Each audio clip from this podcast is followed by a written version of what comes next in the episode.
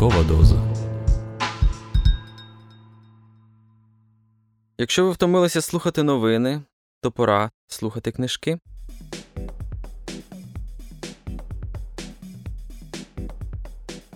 Вітаю, шановне товариство. Ви слухаєте черговий випуск подкасту Ранкова доза. Сьогодні у нас буде два зіркових е, гості. По-перше, нашим амбасадором, тобто людина, яка рекомендуватиме книгу, буде не я, як завжди, автор подкасту Роман Романюк, а міністр оборони Олексій Резніков. Сьогодні він порекомендує вам книжку іншого великого друга України Бориса Джинсонюка.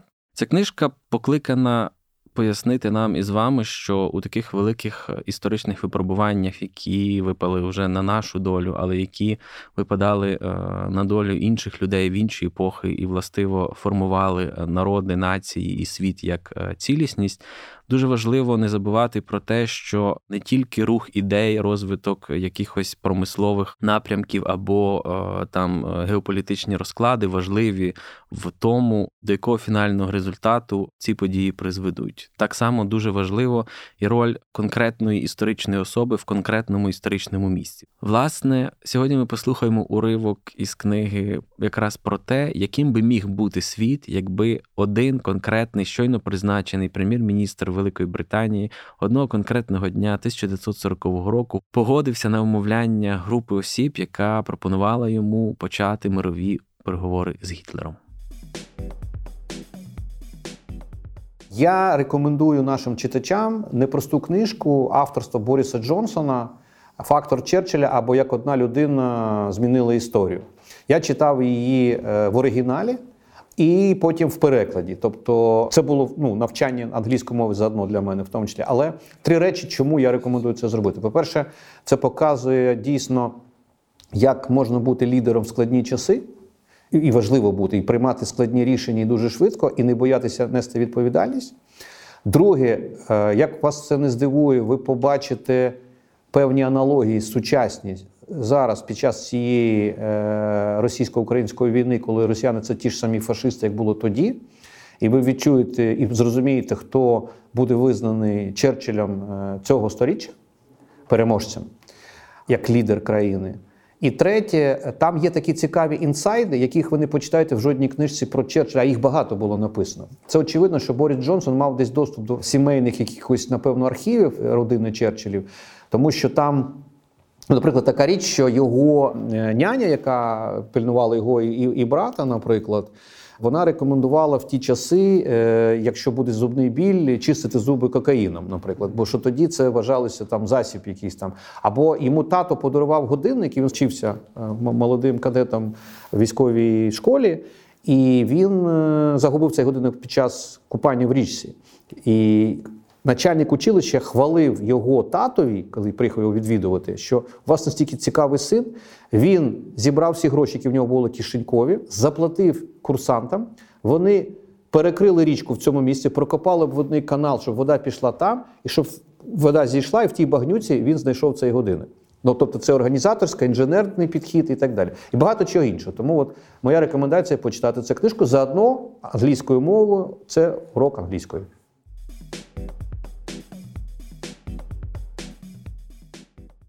Розділ перший Пропозиція Гітлера. Якщо бажаєте дізнатися про один із вирішальних моментів останньої світової війни, про поворотний момент в історії світу, то ходімо зі мною.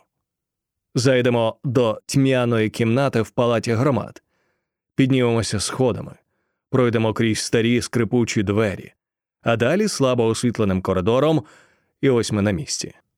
З очевидних міркувань безпеки. Цю кімнату не знайти на мапах Вестмінстерського палацу, та й гіди провести вас до неї також не зможуть. Насправді, приміщення, про яке я кажу, по суті, уже не існує, оскільки його було зруйновано під час бліцу. Проте кімната, що прийшла на зміну, наслідує свою попередницю. Примітка Бліц назва німецьких бомбардувань Великої Британії у 1940-1941 роках. Кінець примітки. Це один із покоїв, що їх використовує прем'єр-міністр, коли бажає зустрітися з колегами із палати громад. А про інтер'єр нічого особливого і не скажеш, оскільки він доволі передбачуваний.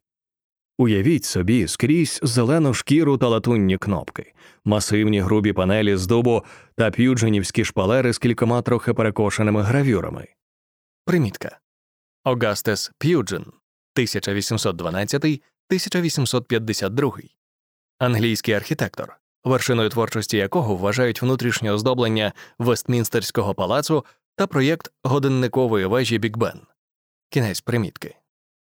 Уявіть і дим. Адже ми говоримо про полудень 28 травня 1940 року. А в ті дні багато хто з політиків, так само як і наш герой, були постійними споживачами тютюну. Найпевніше, крізь вікна біфорії не падало багато світла, проте більшість людей легко впізнали б головних персонажів. Примітка біфорій тип вікна, для якого властивий поділ колоною або пілястрою на два сегменти та верхня частина у вигляді арки. Кінець примітки. Головних персонажів було семеро усі члени воєнного кабінету Великої Британії. Про важкість покладеної на їхні плечі ноші можна судити за кількістю зборів, що мали місце за майже три останні дні. Від 26 травня це була їхня дев'ята зустріч, а вони й досі не знайшли відповіді на екзистенційне запитання, що постало перед ними та світом. У кріслі сидів прем'єр-міністр Вінстон Черчилль.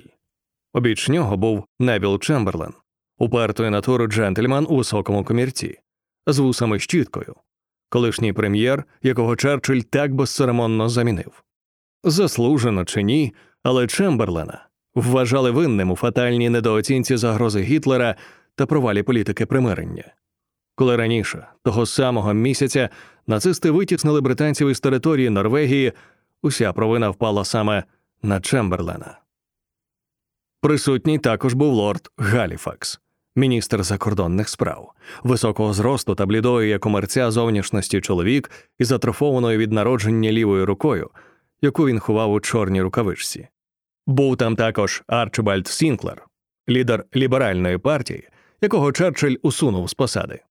Були Клемент Етлі та Артур Грінвуд, представники лейбористів, на адресу яких він спрямовував найекспресивніші випади, а також секретар Кабінету міністрів сер Едвард Бріджес, який ретельно все занотовував. Питання, хоч і було дуже простим, та присутні обмірковували його всі ці останні кілька днів, а тим часом новини ставали все більш похмурими. Жоден із них, власне, цього питання не озвучив, проте всі зрозуміли його суть. Чи варто Британії ставати до боротьби? Чи розсудливо відряджати у молодих британців вояків помирати у війні, що за всіма ознаками має бути програна? Чи британцям краще пристати на якусь угоду, що цілком могла б рятувати сотні тисяч життів? Та якби було досягнуто такої домовленості про вихід Великої Британії з війни, чи було б її остаточно завершено? Чи була б ця угода такою, що врятувала б мільйони життів по всьому світу? Сумніваюсь, що багато хто з мого покоління, тим паче генерації моїх дітей, вповні усвідомлює, наскільки близькими були до цього сценарію, якби в 1940-му, вчинивши розумно та зважено, Британія оголосила про невтручання. Було відомо, що деякі серйозно налаштовані та впливові особи воліли навіть розпочати перемовини з цього приводу. Воно й не дивно. Адже новини з Франції були не просто погані, а вкрай погані. Здавалося, не було жодної надії на покращення ситуації.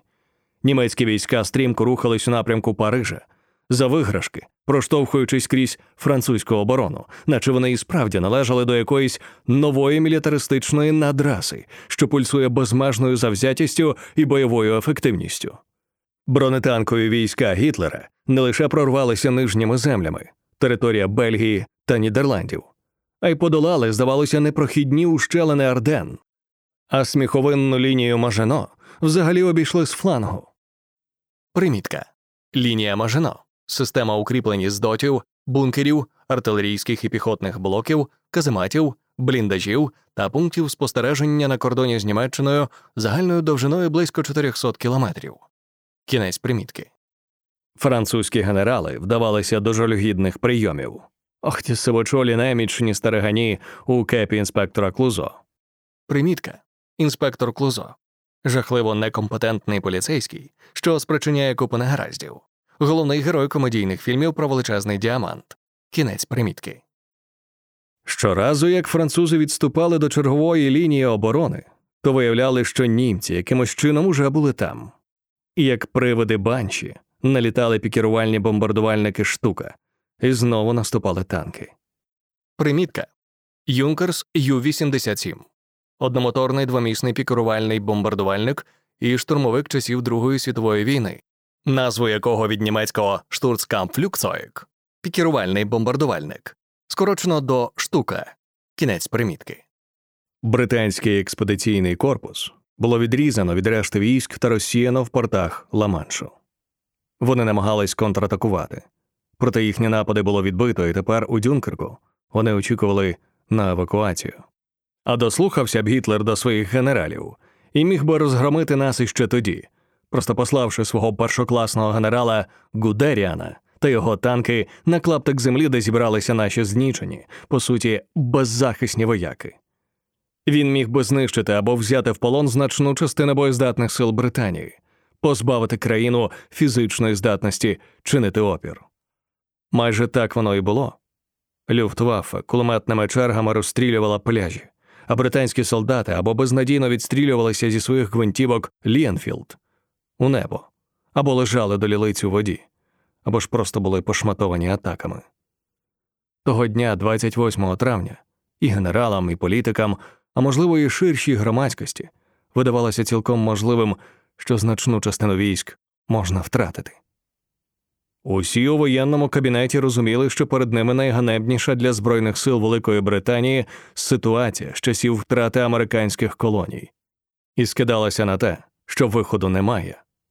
Якщо поглянути на мапу тогочасного розташування сил у Європі, що розгорталася перед членами воєнного кабінету, кров холоне в жилах. Австрію поглинули ще два роки тому. Чехословаччини більше не було. Польщу було розгромлено.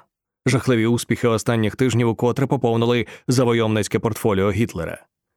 Без зусиль перехитривши британців, зокрема Черчилля, який місяцями ретельно розробляв свій приречений план випередження, він узяв Норвегію, а Данію захопив взагалі трохи більше ніж за чотири години. Голландія капітулювала. Бельгійський король легкодухо вивісив білий прапор опівночі ще днем раніше і з кожною годиною підкорялось усе більше французьких сил, інколи виявивши неймовірну хоробрість, а часом із відчайдушною та фаталістичною легкістю. Найважливішим геостратегічним висновком на травень 1940 року було те, що Британія, Британська імперія, залишилася сама. Не існувало жодної реальної можливості отримати допомогу, принаймні найближчим часом. Італійці були проти нас, Фашистський лідер Муссоліні підписав із Гітлером сталевий пакт, і тепер, оскільки все виглядало так, ніби Гітлер уже не може програти, мав невдовзі приєднатися до війни на його боці. Росіяни ж підписали огидний пакт Молотова Ріббентропа, за яким погодились поділити з нацистами Польщу. В американців була алергія на європейські війни, і зрозуміло чому. Вони втратили понад 56 тисяч людей у Першій світовій війні. Якщо врахувати і тих, хто загинув від грипу, то понад 100 тисяч. Нічого, окрім віддаленого шепоту співчуття, вони запропонувати не могли. І навіть після усіх Черчиллевих промов закликів ані сурм не було чути, ані обрису американської кавалерії на вершині пагорба не було видно. Кожен у тій кімнаті міг собі уявити наслідки продовження боротьби. Вони знали все про війну.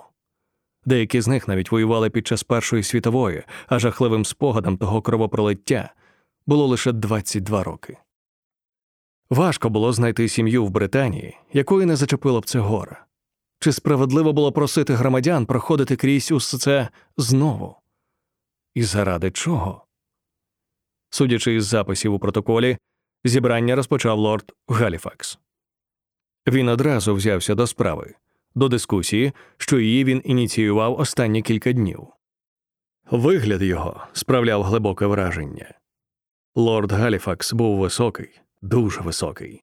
Зі зростом під два метри він нависав над Черчиллем сантиметрів на 25, хоча, певно, за столом ця перевага не була такою разючою. Вихованець Ітонського коледжу, почесний стипендіат коледжу всіх душ Оксфордського університету і видатний вчений, про що свідчило його опукле чоло. А Черчилль, не забувайте, не закінчив університету, ба більше, навіть до Сандгерсту, Королівської військової академії, потрапив тільки з третьої спроби.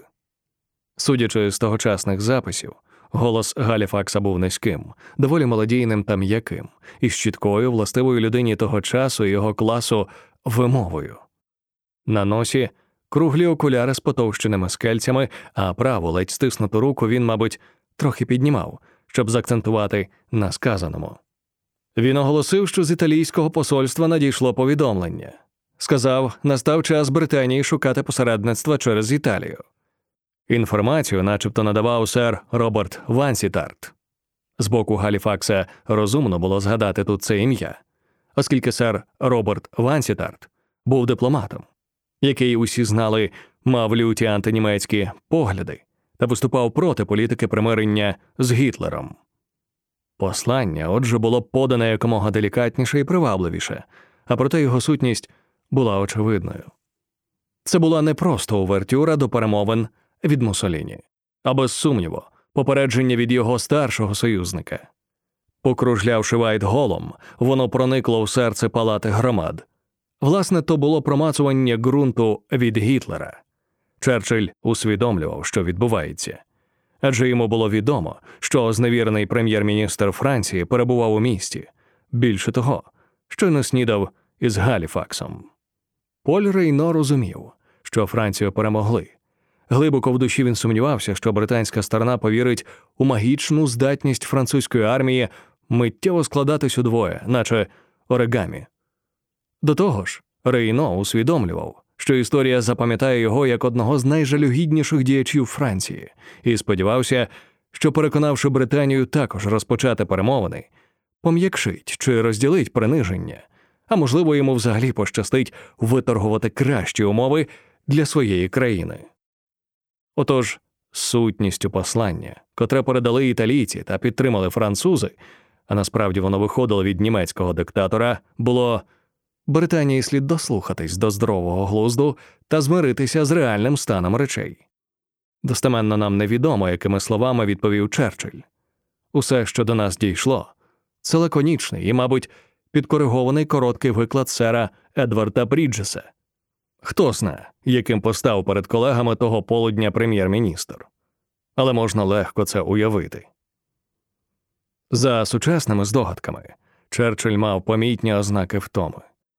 Йому було 65, і генерали та підопічні божеволіли від його звички працювати аж до ранку, часто заправившись лікарами та бренді, видзвонюючи всіх у Вайтголі щодо паперів чи інформації та скликаючи на збори тоді, коли більшість здорових людей лягають спати зі своїми дружинами. Вбрання він мав химерне, вікторіансько-едвардіанське, чорна камізелька, золотий годинник на ланцюжку та мішкуваті штани.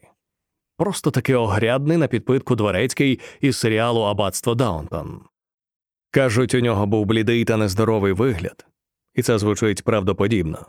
Додайте до образу сигару, трохи попелу на коліні та стиснуті щелепи зі слідом слини. Черчилль порадив Галіфаксу полишити цю ідею.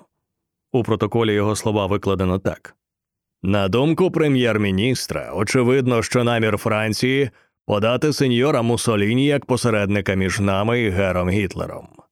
Він же рішуче виступив проти прийняття такої позиції. Він причудово розумів, що означала ця пропозиція. Британія і Німеччина перебували в стані війни ще з 1 вересня минулого року. То була війна за свободу і власні принципи, захистити британську землю та імперію від огидної тиранії, якщо можливо, відбити в німецьких сил поневолені території. А вступити в діалог із Гітлером чи його емісарами, долучитись до перемовин, зібратися за столом для якогось там обговорення означало лише одне. Черчилль був переконаний, що тієї самої хвилини, як Британія погодиться на італійську пропозицію посередництва, рушійна сила опору послабиться, і невидимий білий прапор замайорить над його батьківщиною. І воля до боротьби умить розвіється. Отож він відмовив Галіфаксу, і можна було вважати, що цього досить. Прем'єр-міністр сказав своє слово в національному питанні життя і смерті. В іншій країні на цьому дискусію можна було би завершувати. Але британська конституція працює не так. Прем'єр-міністр тут примус інтер парес. перший серед рівних. Певною мірою він зобов'язаний переконати колегу своїй рації. Та щоб збагнути динаміку тієї розмови, нам потрібно пригадати хиткість позиції Черчилля. Посаду прем'єр-міністра він обійняв менш як три тижні перед тим, і на той момент іще було не зовсім зрозуміло, хто за столом союзник, а хто ні. Лейбористи Етлі та Грінвуд у багатьох питаннях висловлювали підтримку. Грінвуд, мабуть, дещо більше, ніж Етлі. Та приблизно схожі стосунки складалися із лібералом Сінклером, проте їхні голоси не могли мати вирішального значення. Торі явно переважали в парламенті, і саме від Торі залежала доля мандата Вінстона Черчилля. Вони ж не були до кінця впевнені в цій людині. Від появи в лавах Торі цей молодий член парламенту нападав та висміював свою партію. Згодом навіть дезертирував до лібералів та врешті повернувся до Торі. Тож чимало з них склало свою думку про нього як про безпринципного опортуніста. Кілька днів тому Торі показово зустрічали оплесками Чемберлена, щойно той заходив до зали, та мовчанням вітали Черчилля. А зараз перед ним сиділи двоє Торі сам лорд голова Ради Чемберлен та міністр закордонних справ і перший граф Галіфакс Едвард Вуд. Обидва в минулому мали сутички з Черчиллем. В обох були причини ставитись до нього не просто як до людини з вулканічною енергією, а й з їхнього погляду особо нераціональної, вочевидь, небезпечної. Ще перебуваючи на посаді канцлера скарбниці, Черчилль відверто дратував Чемберлена своєю політикою скорочення податкових ставок для бізнесу, що, на думку останнього, могло несправедливо скоротити прибутки місцевих органів влади. Годі вже й казати про всі ті місяці і роки систематичних черчилових вербальних прочуханок щодо неспроможності Чемберлена протистояти Гітлеру. А що стосується Галіфакса, то у 1930-х він був віце-королем Індії і постійно зазнавав від Черчилля, як він вважав, бундючних і роздутих атак у питаннях, що бодай якось стосувались індійської незалежності. У той час існував іще один аспект для політичного становища Галіфакса, який у ті похмурі травневі дні допоміг йому збільшити свій авторитет і дістати перевагу навіть над Черчиллем. Чемберлен зазнав фатальної поразки, коли 8 травня значна кількість представників Торі відмовилася підтримати його в дебатах щодо норвезького питання. На тому визначальному зібранні 9 травня прем'єр-міністр збирався обрати наступником саме Галіфакса. Чемберлен обирав Галіфакса. Король Георг VI підтримав кандидатуру Галіфакса. Багато хто з лейбористської партії, з палати лордів і понад усе зла в Торі волів бачити Галіфакса на посаді прем'єр-міністра. Власне, єдиною причиною, чому посада дісталася Черчиллю, було те, що на пропозицію Чемберлена Галіфакс після моторошного двохвилинного мовчання зняв свою кандидатуру. Таке рішення він ухвалив не тільки через усвідомлення всієї складності управління урядом із необраною палатою лордів, а й через те, що як він сам яскраво висловився, не уявляв собі, як можна керувати кораблем із неприборканим Вінстоном Черчиллем на борту. А проте знання того, що у виборі прем'єр-міністра саме його кандидатурі король надавав беззаперечну перевагу, мабуть, додало Галіфаксові самовпевненості. І, попри явну незгоду Черчилля, він знову кинувся в бій, наполягаючи на своїй пропозиції, яка тепер, у ретроспективі, ми розуміємо, була просто ганебною. Головний засновок полягав у тому, що нам слід із благословення Гітлера розпочати перемовини з італійцями і як дебютний гамбіт здати деякі британські володіння, і, хоч на зібранні він не озвучив, які саме вважають, що йшлося про Мальту, Гібралтар та частку в керуванні Суецьким каналом. Зважаючи на те, що Галіфаксу стало рішучості запропонувати Черчиллю такий курс дій, можна уявити всю глибину його зухвальства, угамувати агресію перемовинами, віддати власність Британії сміховинному щелепастому і чоботастому тиранові Мусоліні. Черчилль повторив своє заперечення.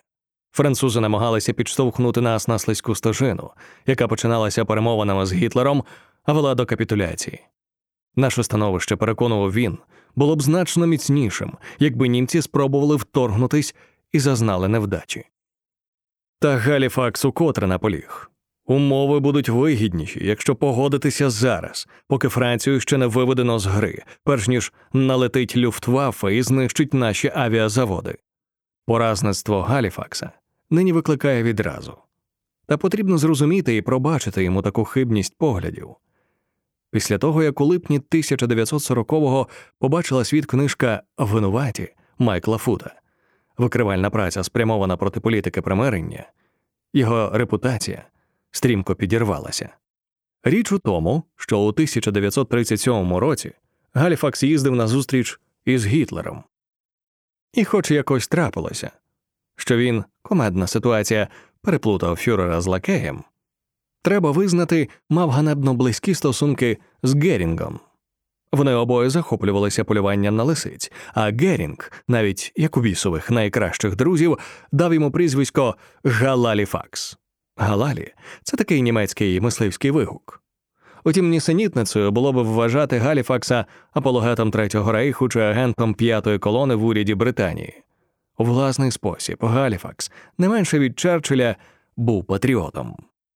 Йому здавалося, він бачить спосіб захистити Британію, вберегти імперію, врятувати численні життя. І він не був такий один. Керівний клас країни ряснів прибічниками примирення та пронацистами. Йдеться не тільки про сім'ю Мітфордів або послідовників доморощених псевдодуча, на подобу керівника британських фашистів Сара Освальда Мослі. Примітка Мітфорди скандально відома британська дворянська родина, деякі з членів якої відзначалися прихильністю до фашистських і комуністичних поглядів. Кінець примітки. У 1936 році леді Нелі Сесіл зазначила, що майже всі в її родині були прихильні до поглядів нацистів, а причина була простою. У 1930-х середній представник верхів суспільства значно більше боявся більшовизму з його тривожною комуністичною ідеологією перерозподілу всього, ніж Гітлера. Фашизм вони сприймали як захист від червоних, і до того ж мали політичну підтримку на горі. Девіда Ллойд Джорджа, який відвідав Німеччину, так вразила особа Фюрера, що він навіть порівнював його з Джорджем Вашингтоном. Одурманений колишній британський прем'єр-міністр визнавав Гітлера за природженого лідера та мріяв, щоб на чолі усіх британських справ сьогодні стояла людина такого самого надвисокого гатунку. Почути такі слова з уст героя Першої світової війни, людини, яка привела Британію до перемоги над Кайзером. Отож, сивоволосого валійського чарівника, колишнього наставника Черчилля, самого зачарували, перемігши його бойовий дух. Не так давно і преса співала тих пісень. Daily Mail уже віддавна агітувала за свободу дій для Гітлера у східній Європі, бо так він краще зміг би віддухопалити більшовицьку погань. Якби не існувало Гітлера, писала Daily Mail, уся Західна Європа, певно, хором вимагала б такого славного воїна. Таймс затято обстоювала позицію примирення, аж як описував її редактор Джефрі Доусон. Гранки він вичитував так, щоб жодним словом не образити німців. Барон друкованої преси Бівербрук особисто закрив колонку Черчилля в Івнінг Стандард на підставі того, що той занадто різко висловлювався щодо нацистів. Навіть шановані ліберали, такі як театральні діячі Джон Гілгот, Сибіл Торндайк і Джордж Бернард Шоу, лобіювали ідею можливості розгляду урядом питання перемовин. Звісно, за останній рік суспільні настрої дещо змінились. Антинімецькі почуття, хоч як дивно, зміцніли і значно поширились. А проте мирне розв'язання, і це дещо виправдовує Галіфакса, мало підтримку багатьох британських громадян серед усіх верств населення. Отож, тієї вирішальної години суперечка між Галіфаксом і прем'єр-міністром тривала. А за вікном був чудовий теплий травневий день, і Сент-Джеймський парк буяв каштановим цвітом. За стінами точилась гра в пінг-понг. Черчилль застеріг Галіфакса, що будь-які перемовини є пасткою, де Британія опиниться під владою Гітлера. А Галіфакс не міг утямити, що не так із пропозицією французів. Чемберлен та Грінвуд вставили й свої марні п'ять копійок, підкресливши, що обидва варіанта і боротьба, і діалог однаково ризиковані. Ближче до п'ятої години Галіфакс зазначив, що нічого навіть віддалено схожого на сценарій, який у результаті міг би призвести до капітуляції, у його пропозиції немає. Черчилль зауважив, що шанси Британії на гідні умови тисяча до одного і не на її користь. На цьому розмова зайшла в глухий кут, і згідно з більшістю історичних свідчень, саме в той момент Черчилль зробив свій гросмейстерський хід. Він оголосив перерву в нараді до сьомої вечора. А далі скликав на збори весь кабінет із 25 міністрів із кожного відомства. Деякі з них взагалі вперше чули про його призначення на пост прем'єр-міністра. Спробуйте збагнути його тодішнє становище. Галіфакса неможливо було переконати, не можна було й просто його усунути, але ігнорувати теж було нерозумно. До того ж, іще буквально вчора міністр закордонних справ безпардонно розкритикував вислови Черчилля, назвавши їх гидкими нісенітницями. Якби Галіфакс пішов у відставку, становище Черчилля ослабло б. Навряд чи його перші спроби в ролі воєнначальника можна вважати тріумфом. Адже норвезька кампанія, відповідальним за яку здебільшого можна було вважати саме його, виявилася очевидним фіаско. Його заклик до здорового глузду зазнав невдачі, тому настав час апелювати до емоцій та почуттів більша аудиторія, жвавіша атмосфера. Він виголосив потужну промову. Виступ перед повним складом Кабінету міністрів не вимагав інтелектуальної стриманості, якої потрібно дотримуватися на менших зібраннях. Настав час гидких нісенітниць у квадраті.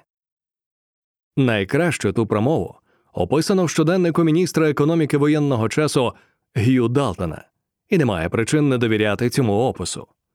Черчилль почав досить холоднокровно. Останні кілька днів я ретельно зважував, чи мій обов'язок допустити перемовини з тією особою, тобто Гітлером. Необґрунтовано вважати, що пішовши зараз на примирення, ми виторгуємо кращі умови, ніж якби ми вибороли їх.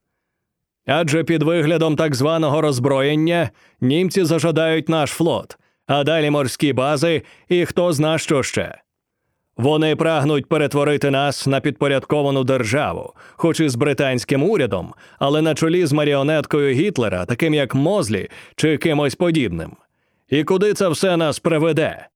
А з іншого боку, ми маємо чималі резерви і переваги.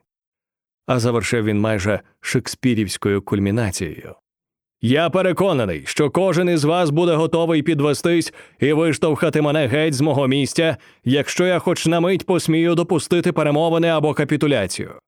Та якщо давні історії нашого острова врешті судилося закінчитись, хай цей кінець настане тільки тоді, як кожен із нас поляже, захлинувшись власною кров'ю.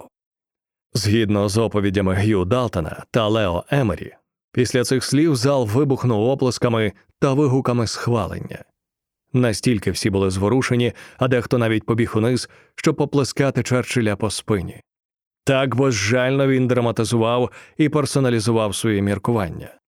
То не був якийсь дипломатичний манует, то був вибір захистити свою землю чи померти, захлинаючись власною кров'ю. То була промова напередодні битви, що на якомусь первісному, інстинктивному рівні достукалась до слухача. До сьомої години, до того часу, як засідання воєнного кабінету продовжилось, дебати вже закінчились, а Галіфакс полишив свою ідею. Тепер у Черчилля була явна і гучна підтримка Кабінету міністрів. Не минуло й року від тих подій, від рішення боротись і не вести перемовин, а було вбито вже 30 тисяч британських громадян чоловіків, жінок, дітей. Майже всі вони загинули від німецьких рук. Тепер, зважуючи той вибір, приниження і мир або невинні жертви, важко уявити сучасного британського політика, якому стало б снаги повторити вчинок Черчилля. Навіть тоді, у 1940-му, було неможливо уявити когось, хто міг би виступити в ролі такого лідера ні Етлі, ні Чемберлен, ні Ллойд Джордж і, напевно, не найімовірніша альтернатива третій віконт Галіфакс. Черчилль називав Галіфакса каламбурним прізвиськом Святий Лис. Гра слів. Галіфакс. Holy Fox. Святий Лис. Частково через надмірну релігійність, частково тому, що той захоплювався полюванням верхи на лисиць, та переважно завдяки гостроті його лисячого розуму. Але якщо лисою відомо багато всього і потроху, то Черчилль знав дещо одне та головне він був готовий заплатити кров'ю, тому що справді бачив суть чіткіше, ніж Галіфакс. Він мав величезну і майже відчайдушну моральну відвагу, щоб усвідомити війна це жах, але підкорення ще гірше, і мав слушність. Однак, щоб зрозуміти чому, спробуємо уявити травень 1940-го без нього.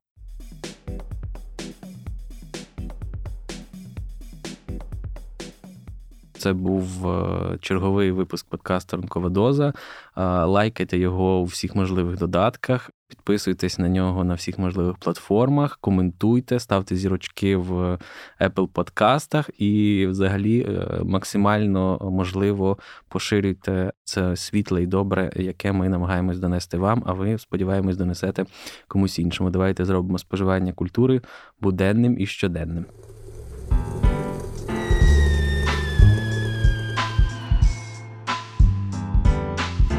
Ранкова доза.